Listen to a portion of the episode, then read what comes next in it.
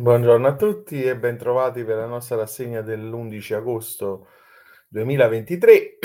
Partiamo da un articolo che troviamo su NT Plus, enti locali di edilizia, sui responsabili finanziari che sono alle prese con le scadenze di settembre ipotecate dalle novità. A fine mese il termine per i preventivi, variazioni di tariffe, regolamenti tributari e piani finanziari tari. Infatti c'è un'impennata nelle novità che ipotecano il settore dei eh, tributi e delle finanze e dopo l'ultima proroga concessa nel DM del 28 luglio 2023, il 15 settembre scadono i termini per approvazione dei bilanci di previsione 23-25, di variazione delle tariffe, aliquote, regolamenti tributari e dei piani finanziari della Tari. La seconda notizia di oggi è quella delle nuove entrate per le province. La delega fiscale punta anche all'istituzione di un fondo perequativo per i territori. L'articolo lo troviamo su Italia Oggi a firma di eh, Ilaria Accardi, nuovi tributi per le province e città metropolitane. Questo è uno degli obiettivi della revisione del sistema fiscale. La novità di maggiore impatto è quella eh, della istituzione di un tributo proprio destinato ad assicurare le funzioni fondamentali con adeguata manovrabilità, di una compartecipazione a un tributo erariale anche in sostituzione sostituzione dei tributi attualmente esistenti e di un fondo perequativo ai sensi dell'articolo 119 della Costituzione. Su Italia Oggi, sempre l'articolo di Stefano Laconte e Gianluca Floridia,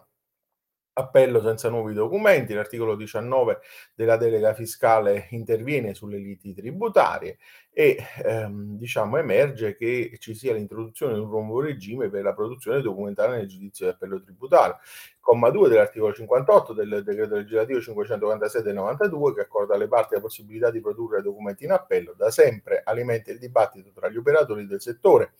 da un lato, infatti, parte della dottrina giurisprudenza di merito hanno in più occasioni messo in discussione questa eh, disposizione. Numerosi sono stati gli argomenti adottati dai detrattori di questa previsione al fine di criticarne eh, la eh, portata e quindi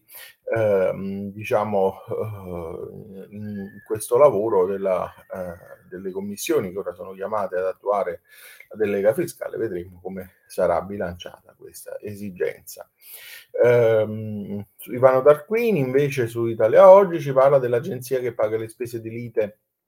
al ricorrente. E il principio sul quale si fonda la pronuncia della Cassazione, ordinanza del 28 giugno 2023, numero 18.459, che condanna l'Agenzia delle Entrate alla spesa in giudizio nonostante quest'ultima avesse annullato l'atto prima dell'udienza in applicazione del principio di soccombenza virtuale quindi l'Agenzia delle Entrate deve rifondere la spesa di lite al ricorrente se a seguito della proposizione del ricorso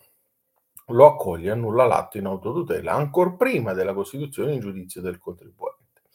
E infine articolo di Sergio Trovato su Italia Oggi, eh, doppia esenzione IMU limitata, la Cassazione ehm, eh, dice che la Corte Costituzionale, la sentenza 209 del 2022, non ha modificato i requisiti richiesti per fruire dell'esenzione dell'IMU, né tantomeno ha previsto l'estensione dell'agevolazione alle seconde case, ha semplicemente inteso assicurare una doppia esenzione ai coniugi e a loro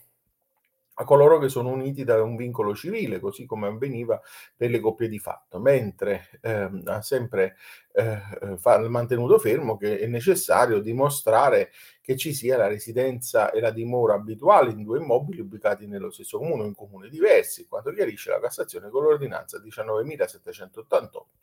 dell'11 luglio 2023. Quindi per i giudici la consulta con la sentenza 209 ha inteso eliminare la discriminazione tra coppie sposate e di fatto per il riconoscimento dell'esenzione sulla prima casa, rendendo sufficiente per ciascun coniuge o persona unita da unione civile e quindi è stato affermato il diritto all'esenzione per ciascuna abitazione personale eh, eh, mm, delle, mm, dei soggetti che sono sposati in unione civile, ma ha anche ritenuto opportuno chiarire che le dichiarazioni di legittimità costituzionale non determinano in alcun modo una situazione in cui le cosiddette seconde case ne possono usufruire. Questo era l'ultimo articolo della nostra rassegna di oggi e anche eh, diciamo di questa settimana eh, che eh, poi vedrà un piccolo periodo di eh, sospensione eh, della nostra rassegna. Riprenderò la rassegna il giorno 22 agosto, martedì, come ehm, di solito diciamo poi, ehm, tutti i giorni e quindi ci fermeremo diciamo questi pochi giorni, insomma, a cavallo di Ferragosto, anche perché poi sostanzialmente mancano in qualche modo anche articoli, ehm, da commentare in questo periodo. Io vi auguro un buon fine settimana, un buon periodo, uhm, di riposo se ne fate o, uhm, di relax, almeno vi riposerete dalle mie rassegne in questo periodo e quindi,